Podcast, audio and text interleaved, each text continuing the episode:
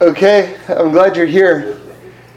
Uh, I got an email um, last week and uh, with a with a very pointed question uh, that uh, broke my heart a little bit. So, so I want to I want to try my best to, to answer that. Um, so let me just set the stage before we get to the question. Um, so, so in the beginning of Parshas Vayechi, we, we have Yaakov Avinu is, is coming to, to tell the children of Israel and to all of us forever when, when Mashiach is actually coming. Like when that when that of the final fixing of the whole world or the, the completion of God's plan, that which he, which God had in mind from before he created the entire world, when is that actually going to become, you know, fully manifest in the world? That's the end of war, the end of hatred, the end of hunger, the end of any obstacles to serving God? When are we going to see the, the fullness of the, the vision of creation, like realized in front of us, right? So Yaakov Avinu is about to tell us. He, he's about to leave the world, he's about to tell us. And, um, and he actually gives us instructions how it's going to happen. Because it's, it's sort of very cryptic. The Ishbitzer points this out. It, it seems like a just a sort of like normal words, but we know that with great tzaddikim, there's no such thing as normal words. Even their casual conversation is loaded with Torah, right? So he says to them, he says to his sons, he says, he says, gather together, and I'm going to tell you. But that in itself is, is, is, is the great message. If you gather together, meaning to say, if there's unity among you, then this is this is then that's that's what's going to create this this this occurrence, this this great completion, right? So,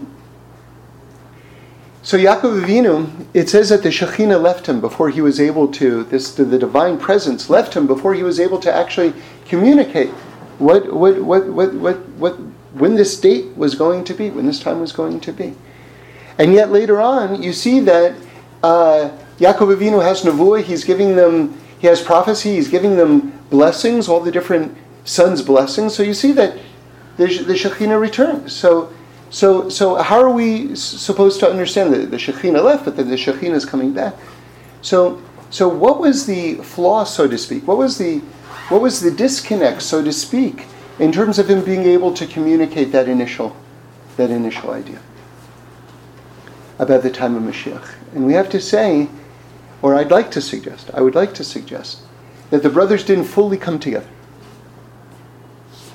In other words, that, that vessel, that, that kli, in order to receive that message for the Shekhinah to, to land, so to speak, right? It was present for it, for it to be able to, you know, come into full, full, full manifestation. It, it, that, that, that didn't happen because the coming together didn't fully happen. Okay? So now we're getting a little bit more toward what I wanted to discuss. So, so why didn't where where do we see that the, the coming together of the brothers didn't fully happen? Because didn't we just have in Parshas Vayigash, we have Yosef reveals himself, and he he tells all the brothers, you know, like like I forgive you and, and, and everything like that, and it seems like all the family has finally come together. You know, it's like this climactic end to the story. Except it's actually not the end of the story the end of the story actually comes at the end of Parshas Vayechi. It comes one parsha later, all the way at the end of the next parsha. So it's sort of like the end of the story is very much sort of buried in the Chumash. And the end of the story is like very heartbreaking.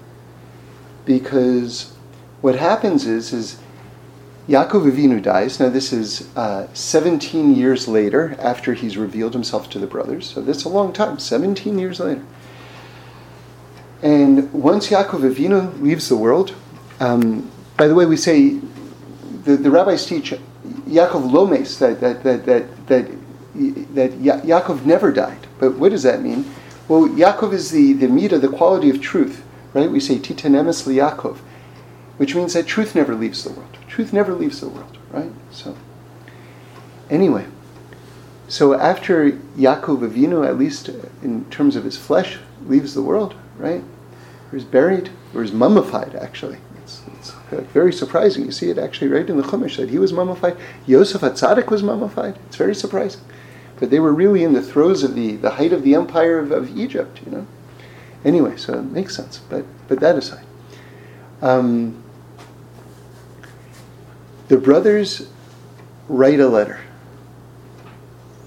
and they say to Yosef, they send it to Yosef, and they say, "Our father requested really that you should really for, forgive forgive us." and the, the Gemara actually in Yevamos, the, the footnote here says Yevamos 65b, says that Yaakov Avinu never never wrote that letter, never instructed the letter. The whole the whole thing was a was a forgery of sorts, right? Or the, the message. But but but in order to foster peace, this would be an example because they were trying to bring peace into the family, this would be a permissible sort of like you could bend the truth in a in an instance like this because it was in order to to do a great societal good to bring peace to the family, right? But but but the but the larger point. Let's let's get to the larger point. The larger point is that um, you see that the brothers thought that they were really never forgiven, and that Yosef, that they thought that Yosef was just waiting for Yaakov to leave this world for him to be able to exact revenge on his brothers. So that means one of two things. Again, we're trying to address the question when Yaakov says by his deathbed, gather close.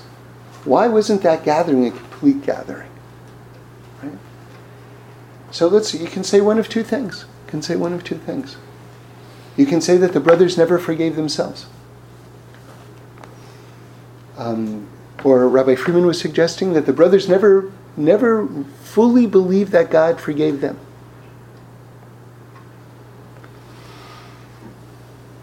And, you know, each one, and they're interconnected, by the way, they're interconnected. Each one is so powerful. And then, I mentioned last week, and now we're getting more toward why I'm bringing all this up. I mentioned last week, well, how did Yosef forgive his brothers? right? Because you see that Yosef, Yosef, like Yosef is like the the shooting star in terms of kedusha, in terms of holiness in the whole world, and his whole life gets like thrown tremendously out of whack. Gets sold into slavery. He's in a prison for twelve years, an Egyptian prison. Right? This is like horrible on top of horrible. But he says, you know something? He says it all came from God. It all came from God, and don't worry, I was sent down here to create this deliverance to keep the whole world and all of you guys from starving today. So I wanted to suggest that the reason, the, the, the, the way that Joseph was actually able to forgive his brothers is because he was able to forgive God. If he wasn't able to forgive God for everything that had happened to him, he wouldn't have been in a place where he would have been able to forgive his brothers. So, so I, I you know, I put that online, and I, I got a, I got a message from someone who said, "I have to forgive God, and I don't know how. How do I forgive God?" Will you address that question? And so I thought to myself, oh, okay, yeah, yeah, I, I, guess I could do that. And so I started thinking, and then I, my first thought was, wait a second, forgive God? How do you forgive God? I, don't even, I don't, I don't even understand that idea. I don't, I don't understand that idea at all. I can't even wrap my mind around it. You know. I know I've heard over the years different Hasidic rebbes, the the, the Klausenberger Rebbe, the the Berdichever Rebbe. These are two famous Rebbes who are famous for talking about, you know, God, you you forgive our sins, and we'll we'll forgive what you know what what, what we see, you know, and and we'll be even, right? But I mean, it's it's it sounds good, but but how do you do it, right? It sounds good. How do you do it? So Let's just talk about the problem a little bit. You see,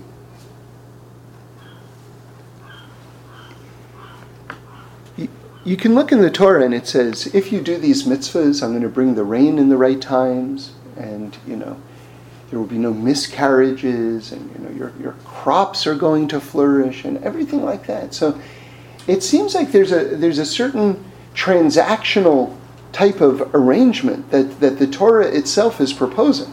That if you do these things, you're going to get these things back. Right? And we have to talk more about that because because what we really say is, by the way, while that's there and that's true, it, it also talks about the that, that's sort of a subset of a larger concept.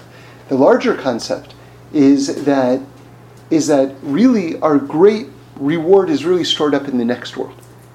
Nonetheless, there are things that we are rewarded for in this world, right? Okay. It's a very big topic, but I but but nonetheless, what I'm trying to say is that one's expectation that if they do certain things that they're going to get certain blessings back is not unfounded. There are verses in the Torah which, which, which directly suggest this, this type of arrangement, right? So, how many people are there? So many people, right? All of us at some point in our lives have fallen into this category, probably, where we've, we've done what we feel is our part, and we feel as though we're not we're not, that God isn't keeping his side of the arrangement, so to speak.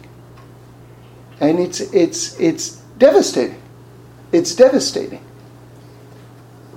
And a lot of people hit a brick wall at that point, and, and, and you don't know what to do. You don't, you, you don't know what to do. What am I going to do with this relationship?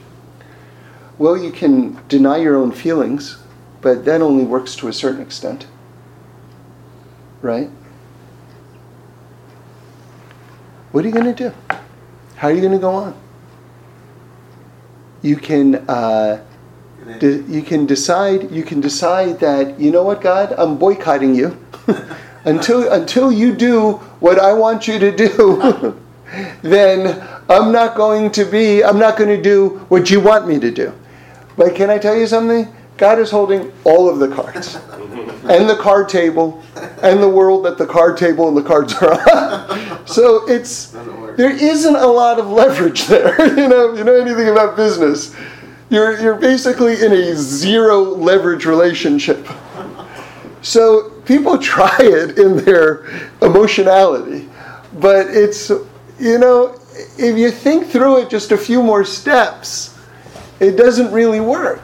It doesn't really work. And then also part of you just wants to be in a good relationship with God because the love of God is planted in every single person.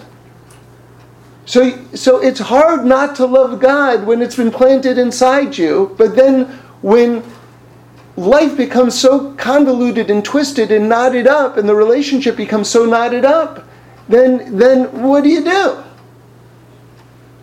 How do you forgive God? Right?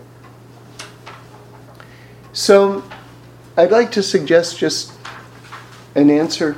It's coming from me, but an answer in in one line. Then I'll try to explain it. But here's what I feel is the is is is, is an approach. How do you forgive God? By believing in Him even more. Say it again. How do you believe God? By believing in Him even more. So, so what does that mean? What does that mean? Because if if we say God controls everything, but we also say that God is good.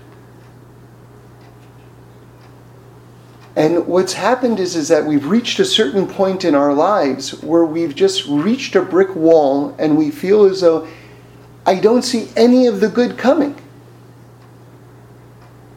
But but God is God and God knows more. God is God and God knows more. And God really does know better. And that's tough. But if we want to liberate ourselves, and if we want to liberate our own souls, and we want to restore this relationship, then what can we do than just believe in him even more? And say, okay, I I don't get it. This is this it doesn't make any sense to me. But you're God. And you're good. And I can't run. Where can I run that I'm running away from you? Where can I go? Where can I hide? I can't hide in this world and I can't hide in the next world. Wherever I go, this world to the next world, you're right there. It's all you.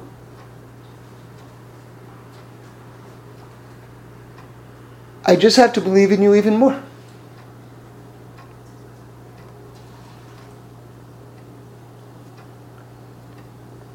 So, okay, that's that's that's that subject. Let's move on to another subject. Um, I had something sort of like I don't know. It struck me as sort of freaky, you know, but I don't know if it will resonate with you guys. But it's the story itself is, is, is I think, worth sharing. And then the, the timing aspect, you can take or leave. But, but anyway, one of the, in terms of my own sort of spiritual journey toward, toward uh, keeping Shabbos and, and, uh, and, and all the rest, um, you know, the, uh, it's a, you know, there, there are a lot of things with with all of us, with uh, you know everyone's journey. There's a lot of different factors, but but this was like a this was like a big kind of like key moment for me. Okay, so I was 24. I was on a midnight bus from Amsterdam to Paris. Okay, and I was by myself, and I was thinking about being on my deathbed as an old man. Not, chas v'shalom, God forbid, a suicidal thought. I was just thinking about the end of my life. And I was thinking, you know what? The only thing that really kind of matters is how I feel about myself on my deathbed. Because if I'm if I'm like, you know, ripe old age, right? And I'm lying on my bed and I'm saying, Well, I'm miserable now, but I was happy in my 20s. like, that seems to me to be like, that's not going to make me feel better at that moment. It's, it's not. I want to feel good about myself at that moment before I leave the world. And that's important. And I thought to myself, if I'm lying on my deathbed and I'm just talking about me right now, and I haven't kept Shabbos by that point in my life, I'm going to be really mad at myself as I'm leaving the world.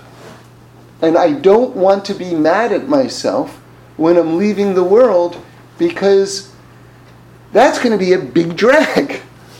It's going to be a big drag. I don't want that. So I thought to myself, well, that means at a certain point I have to start keeping Shabbos. I mean, there's not, you know, at, at, a certain point, you know, when you think of it in the present tense, well, do I want to do this? Maybe one day I'll do this, and then that would be a good thing. And then, you know, it gets all airy fairy, and you know, it's very conceptual and all the rest. But if you're thinking of it from you're about to leave the world and you're looking back on your life, at a certain calendar date, it's got to begin, right? A certain Friday night, it's got to be okay. I'm keeping Shabbos, right? It's it's it's a little more. Um, meat and potatoes, right? When you look at it from the end backwards. So, anyway, that was, how many years ago was that? That was 31 years ago. So, yesterday, um, you know, I'm just sitting down. It was after lunch, and I'm kind of looking at my books, and I just pull out this book, right? I just pull out this book that I haven't looked in, and I hardly ever look in, It. not that it's a bad book, it's just I have a lot of books. So I just pulled this one out. And um, it's, uh, it's an English uh, translation of the, or highlights of the uh, Malbim's commentary on, uh, on, on, uh, on the Torah. This is on the first book of the Torah. And um, so, so here's what he writes Parshas Vayechi. Remember, Yaakov Avinu, we said, is lying on his deathbed. He's an old man, right? Does that sound similar to what I was just talking about?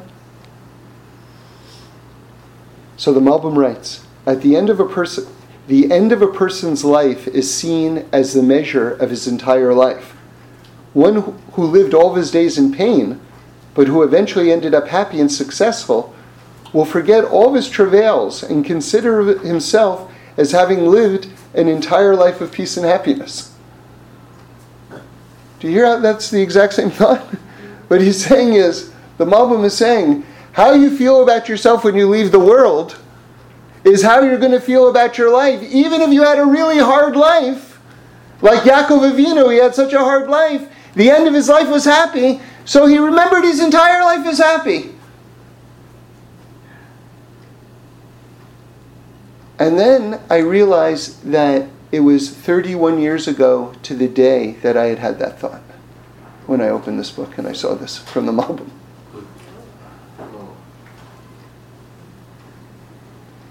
because it's almost New Year's Eve here, the on the secular calendar, and I remember I got to I got to Paris erev New Year's, mm-hmm.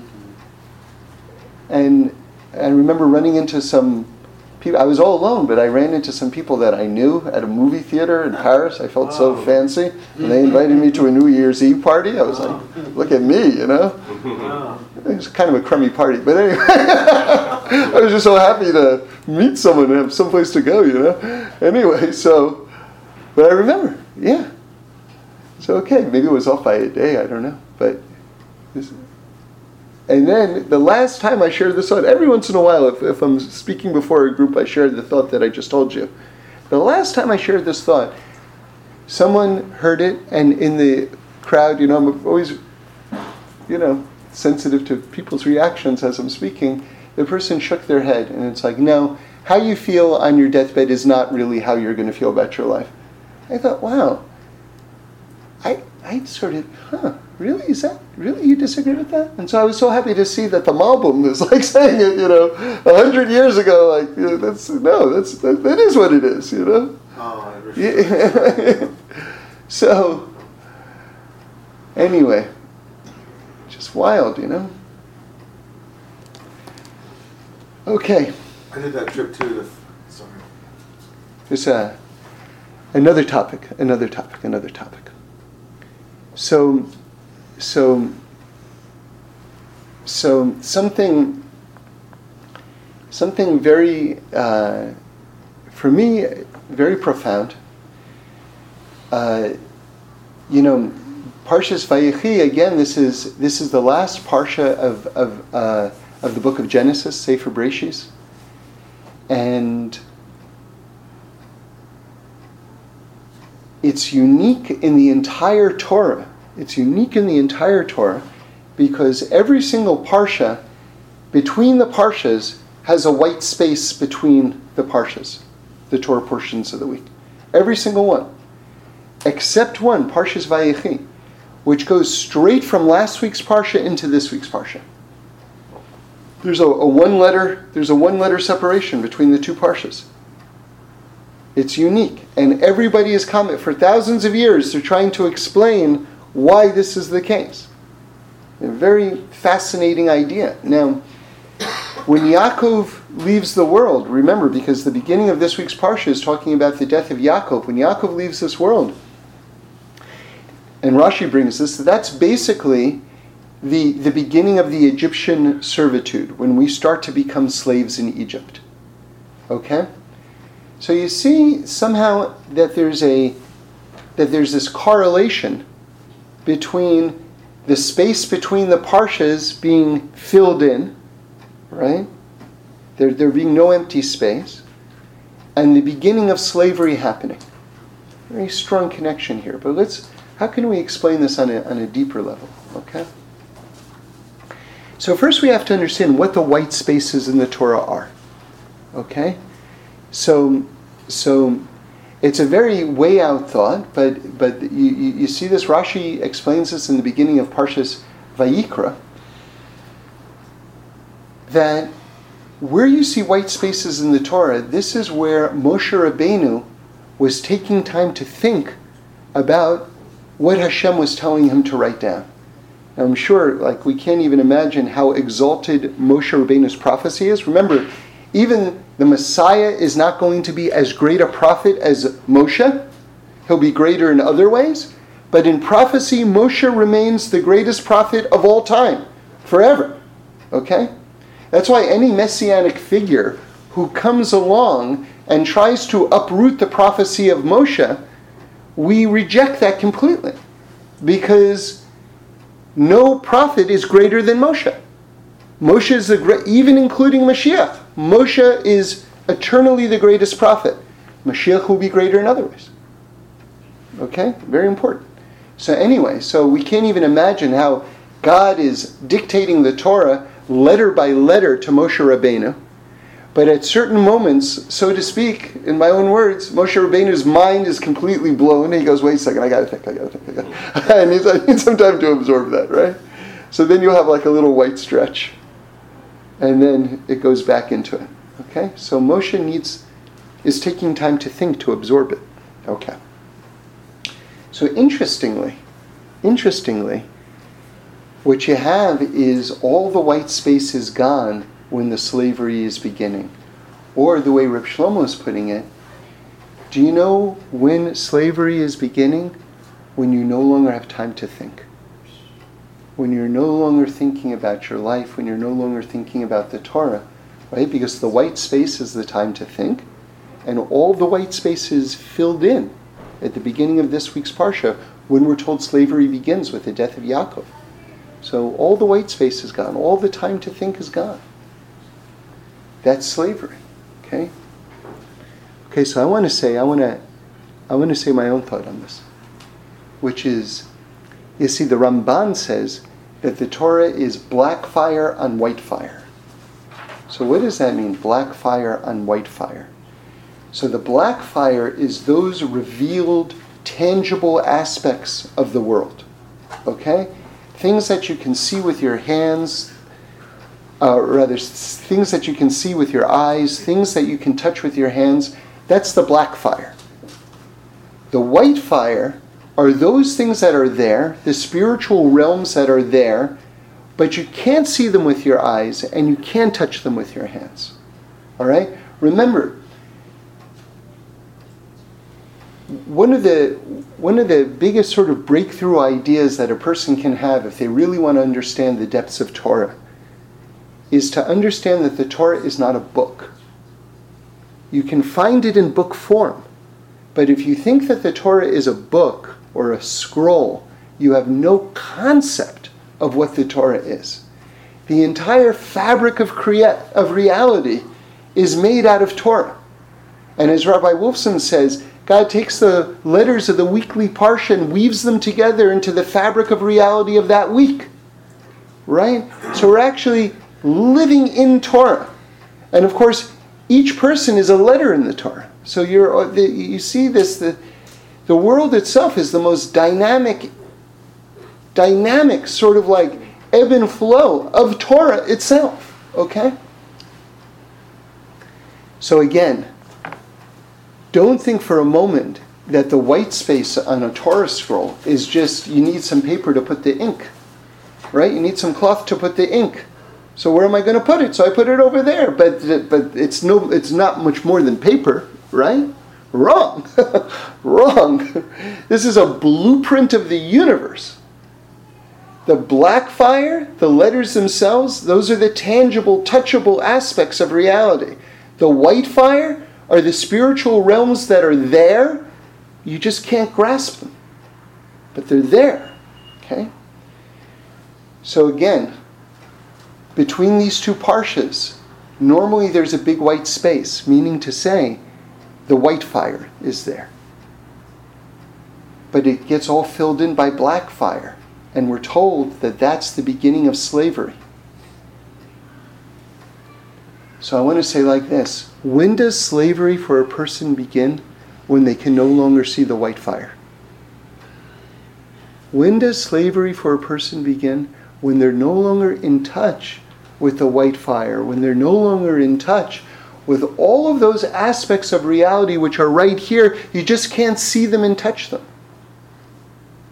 See, what we're dealing with is, is the smallest, almost most infinitesimal aspect of actually what's out there. It seems ginormously huge to us in front of our eyes. Like we can't even grasp the physical reality of the hugeness of the universe. We, get, we can't even, and yet, at the same time, that overwhelming thing that we can't even grasp of our mind, the physical universe in itself is an infinitesimal part of reality. it's crazy.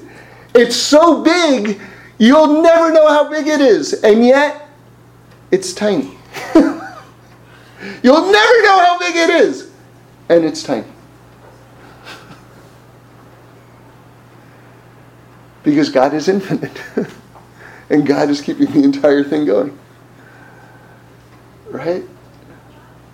Okay, so this is this is the the idea that that if you if you want to escape being a slave to this world, you have to know how much more to this world there actually is.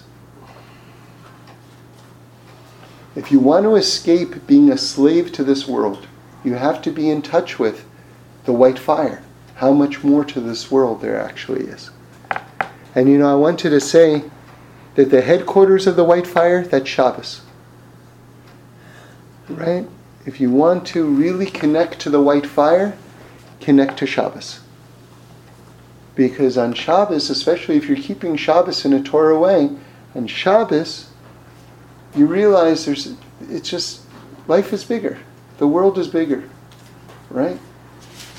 It just everything is just bigger. Okay, so I want to play with these ideas of black fire and white fire some more, but I want to apply it in a different direction now, okay?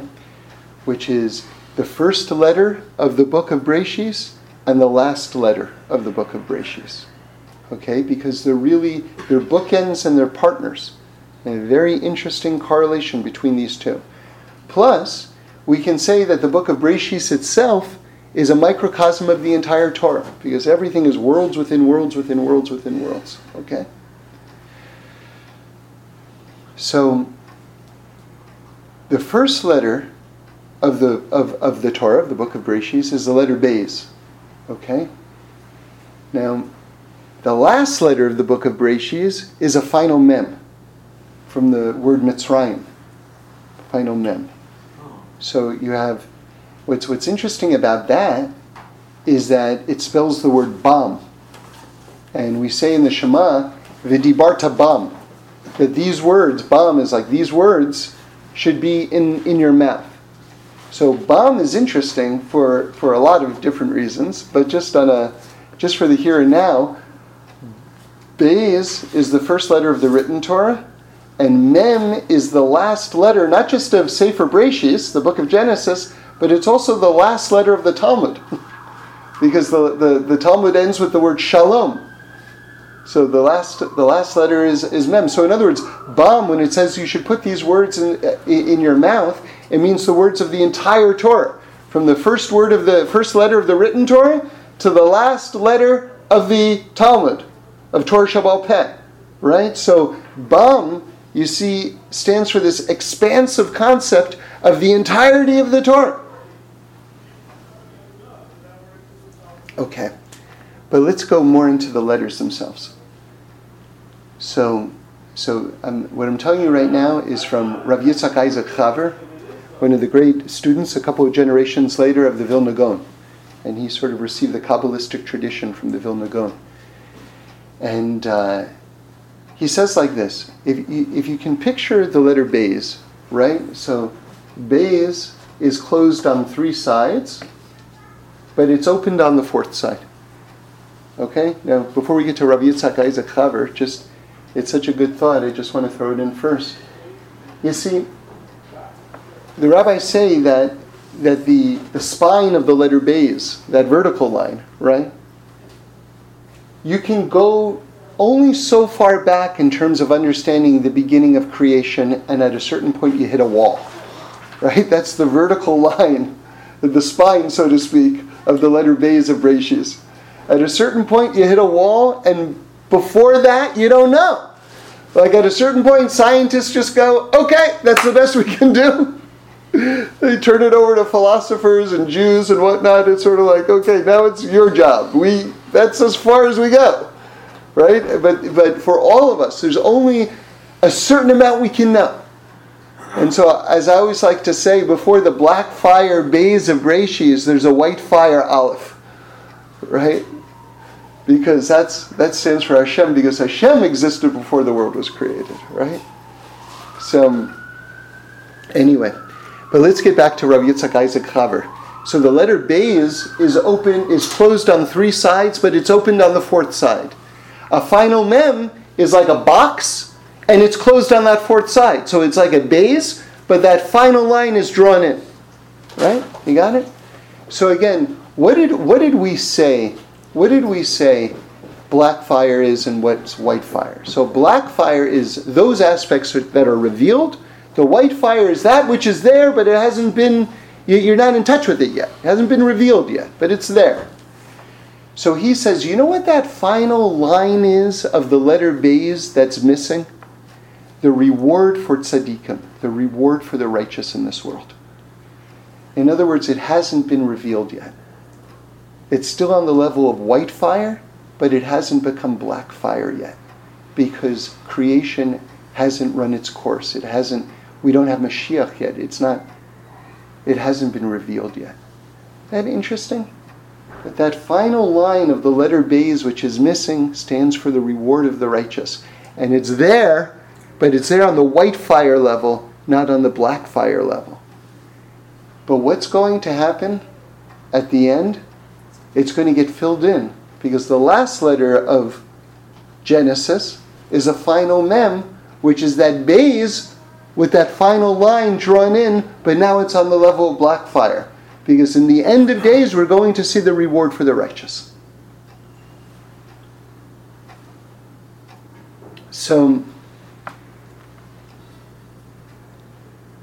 and if you want to now understand the word bam as being the entirety of the Torah, the written Torah and the oral Torah, when the entire Torah becomes revealed, right? That's when we're going to see the reward for the righteous. That's where we're going to see the fullness of the realized vision that God has for the world and God has had for the world since before the world was even created, and which we're in the process of bringing down right now.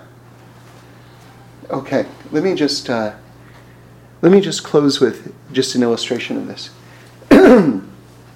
so there's a teaching in the in the Talmud that says that that whoever um, mourns the destruction of Jerusalem will celebrate, will be, will be able to celebrate when it becomes rebuilt. Okay? So, so I'll tell you how I understand that. And it, it's like this. You see, see, imagine you're watching a movie like a romantic comedy, right? Or whatever it is and the, the, the, standard arc of, of all of these love stories is boy meets girl, boy loses girl, boy gets girl. Right? That's, that's kind of how they're structured. So imagine you're watching one of these movies and, you know, at a certain point, you know, one of the lead characters goes into a grocery shop and there's a funny worker in the grocery store and you're like, oh, that guy, I love that guy. He makes me laugh. And you're watching the entire movie and you're only focused on one thing. When's the funny guy from the grocery store going to show up again? And you get to the end of the movie, and the the man and the woman are reunited, and people are like applauding and they're laughing and they're crying in the theater. They're so happy the couple has gotten together, and you're just going like, "Oh, the guy never showed up again." what, a, what a disappointing movie. like I, I really like that guy. What happened? You know.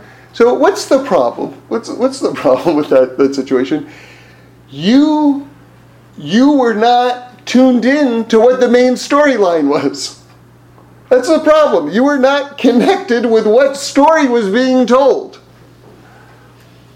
You see, the story of the entire world is the love story between God and the Jewish people.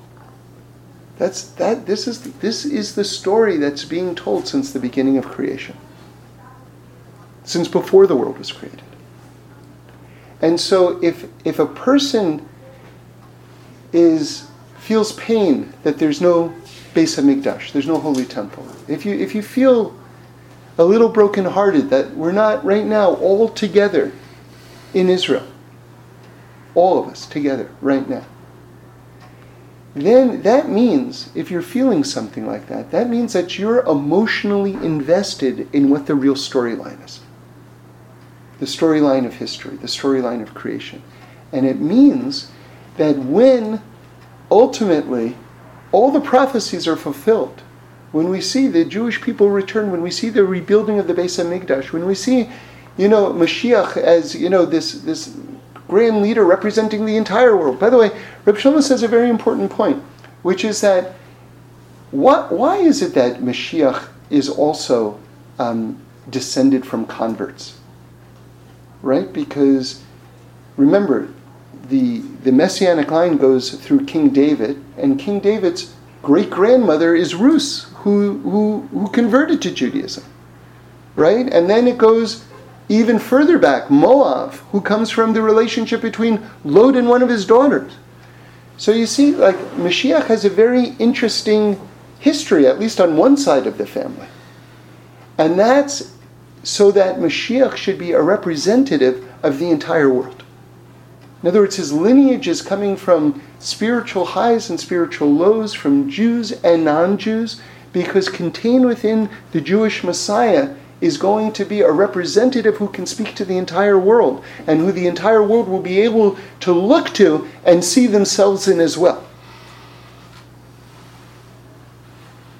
And so when we see all of that, when we see all of that, we're going to see the filling in of that final line of the Beis of Breshis, right? We're going to see the full picture revealed. And, you know, just just one more point. You know, as much as I'd like to say that, you know, it's worlds within worlds within worlds, that everything is contained already within the book of Genesis. But the Zohar is already saying that it's all contained, the entire Torah is all contained within the word Breshis. And that even in the Beis of Breshis, so if you can imagine like an upside down pyramid, balancing on the letter Beis of Breshis, the entire Torah is balancing on the Beis of Breshis. How do you see that? How do you see that? Because among the different things that the letter Beis stands for, Beis is the number two.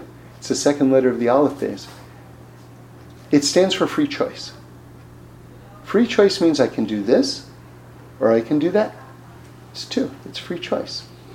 And where does the free choice that God give us, gives us come from? From the fact, remember the letter Beis now, Beis stands for free choice. Where does the free choice come from? From the fact that the reward for the righteous has not been revealed yet. You see, because if every time I did a mitzvah, all of a sudden I got an email, oh, you've been offered this new job. or, or I just did this, and then all of a sudden someone drives over to my house with, you know, a suitcase of cash if you saw that there's this one to one revealed correspondence between doing good and getting this giant reward, you wouldn't have free choice. Where does the free choice? Remember, Beis, the Beis of Breshis stands for free choice. I can do this or I can do that. Where does that free choice come from? From the fact that that final line of that Beis hasn't been drawn in yet. The fact that we don't see the reward for the righteous yet which means contained in the letter Beis, you have the entire Torah and the entire Hashkafa, the entire philosophy of this world. You have free choice because you don't see necessarily that what you're doing is necessarily going to pay off, and yet we see that yes, that is going to be filled in, and everything that you're doing, even if it's on the level of white fire, all the white fire on a very deep level, or at least a giant quantum chunk of it is going to be revealed so that we see the truth of God before our eyes.